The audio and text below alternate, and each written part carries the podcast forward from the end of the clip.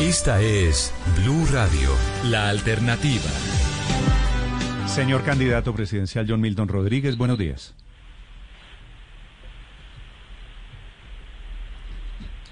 Doctor John Milton.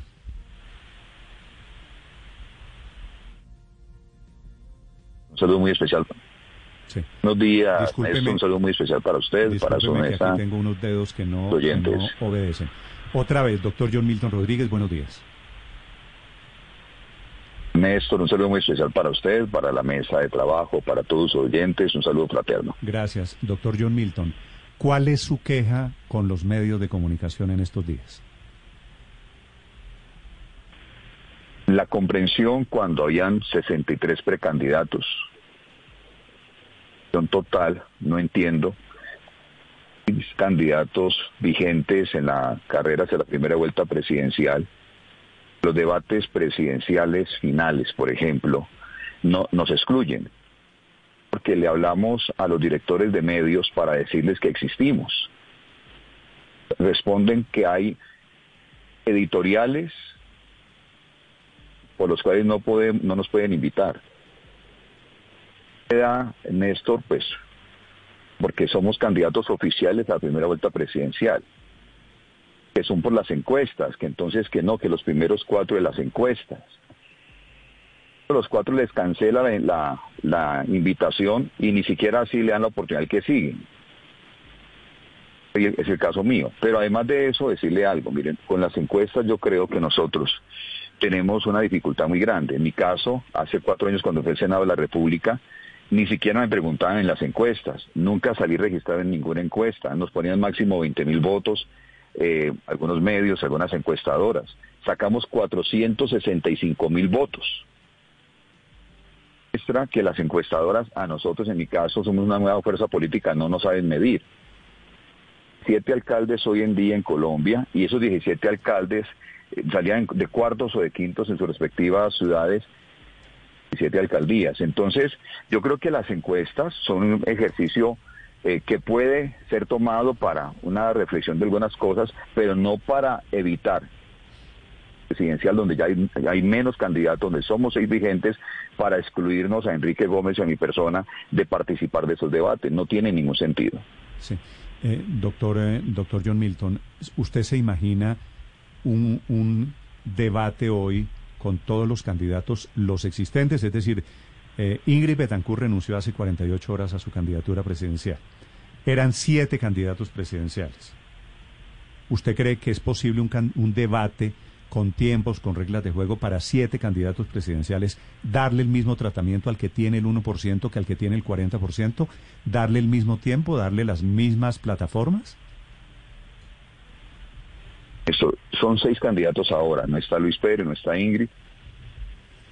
Eh, usted sabe que de un día para otro se pueden actualizar en la convocatoria. Caso mío, ya yo fui medio en la democracia, lideré un Senado de, de 465 mil votos, entonces yo no tengo el 1%. Y sería muy necio, de verdad, en serio, insistir en eso, con el tema del 1%, cuando usted ve prácticamente que le pone el 1% a uno a dedo en todo lado, así tampoco es. Nosotros tenemos una fuerza que representamos, que ha sido medida ya, en el Senado de la República ha sido importante, ha sido buena.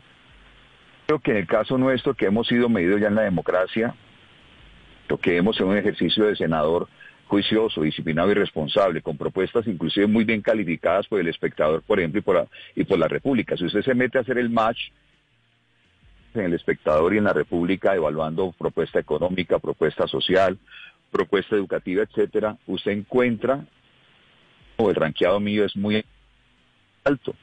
Y han salido varios eh, líderes de opinión, Juan Lozano, eh, Darcy Quinn, gente muy importante y muy seria, diciendo que han hecho el match y han salido que el candidato que le sale, que se identifica con su eh, visión de país, es John Milton Rodríguez. No lo digo solamente por uno, por dos, por muchísimos.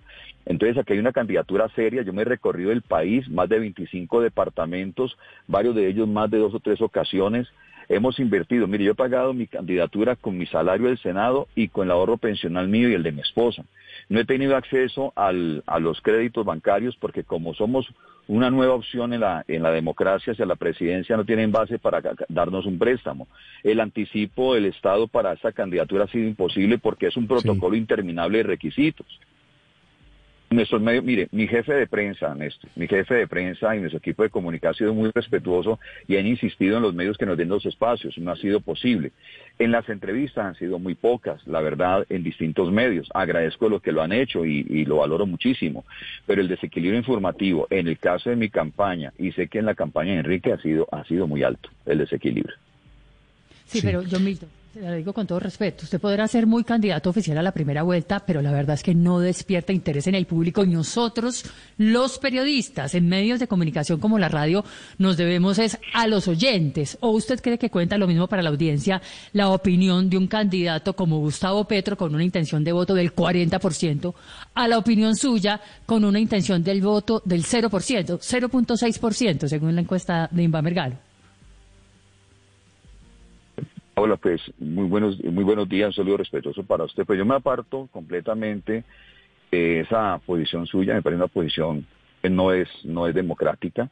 Usted no puede decir que la democracia colombiana la definen 1.200 opiniones o 2.000 opiniones de, ciudadanos colombianos de frente a 38 millones de colombianos que tienen la capacidad de tomar su decisión para votar. Esa, ese tipo de inducción eh, al voto de los demás colombianos no es correcta. Además de eso, usted no me puede decir que es democracia tener en cuenta la opinión en 60 municipios cuando Colombia tiene 1.103 municipios. Usted no puede decirme a mí que me excluye por eso cuando usted no conoce mi electorado y mi electorado es diferente a los otros electorados ¿Cuántos votos, doctor entre otras, ¿Cuántos votos aspira a sacar el próximo domingo?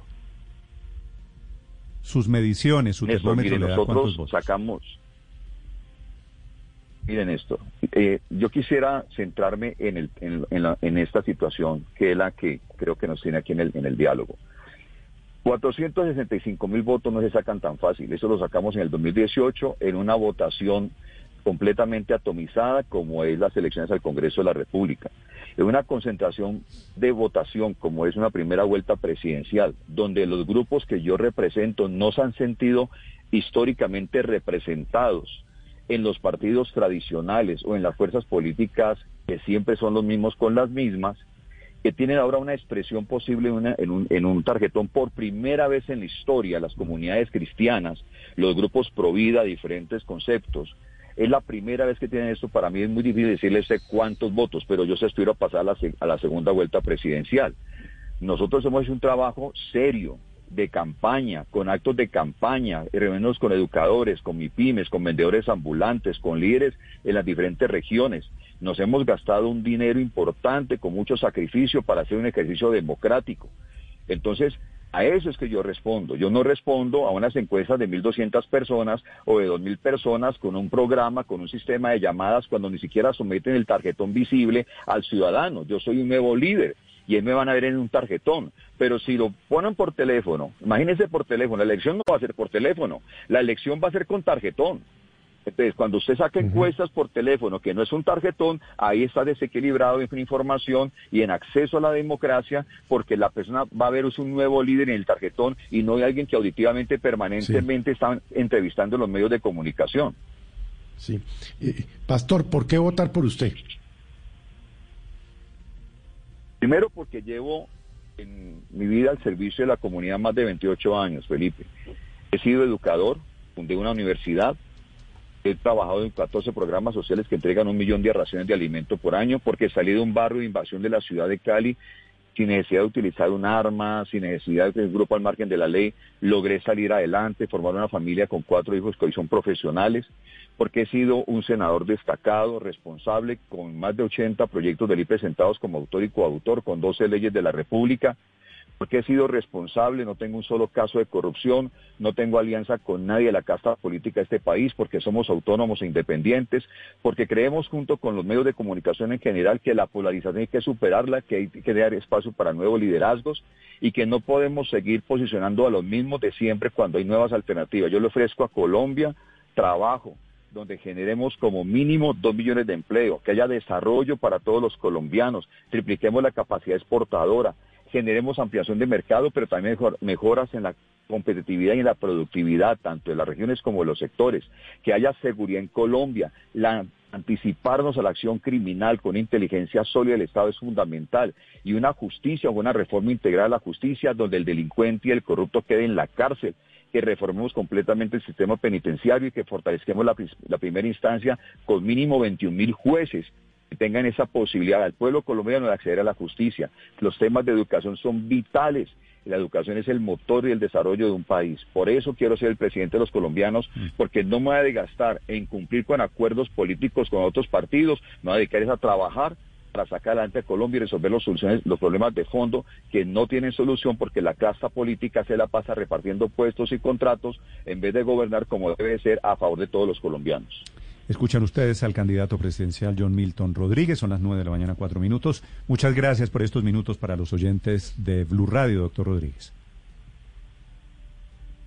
Néstor, usted ha sido muy querido, muy amable por esta oportunidad, toda tu mesa de trabajo, mi cariño y mi respeto, y defenderemos siempre esa causa provida, esa causa por la familia de la libertad. Gracias por la oportunidad y esperamos estar presente en los próximos dos debates que vienen a continuación para al menos equilibrar un poquito el balance informativo que se ha tenido con ese servidor por parte de los grandes medios de comunicación. Un gran abrazo para todos, Dios los bendiga. El, el balance se lo dan en los espacios institucionales que tienen inclusive los canales privados.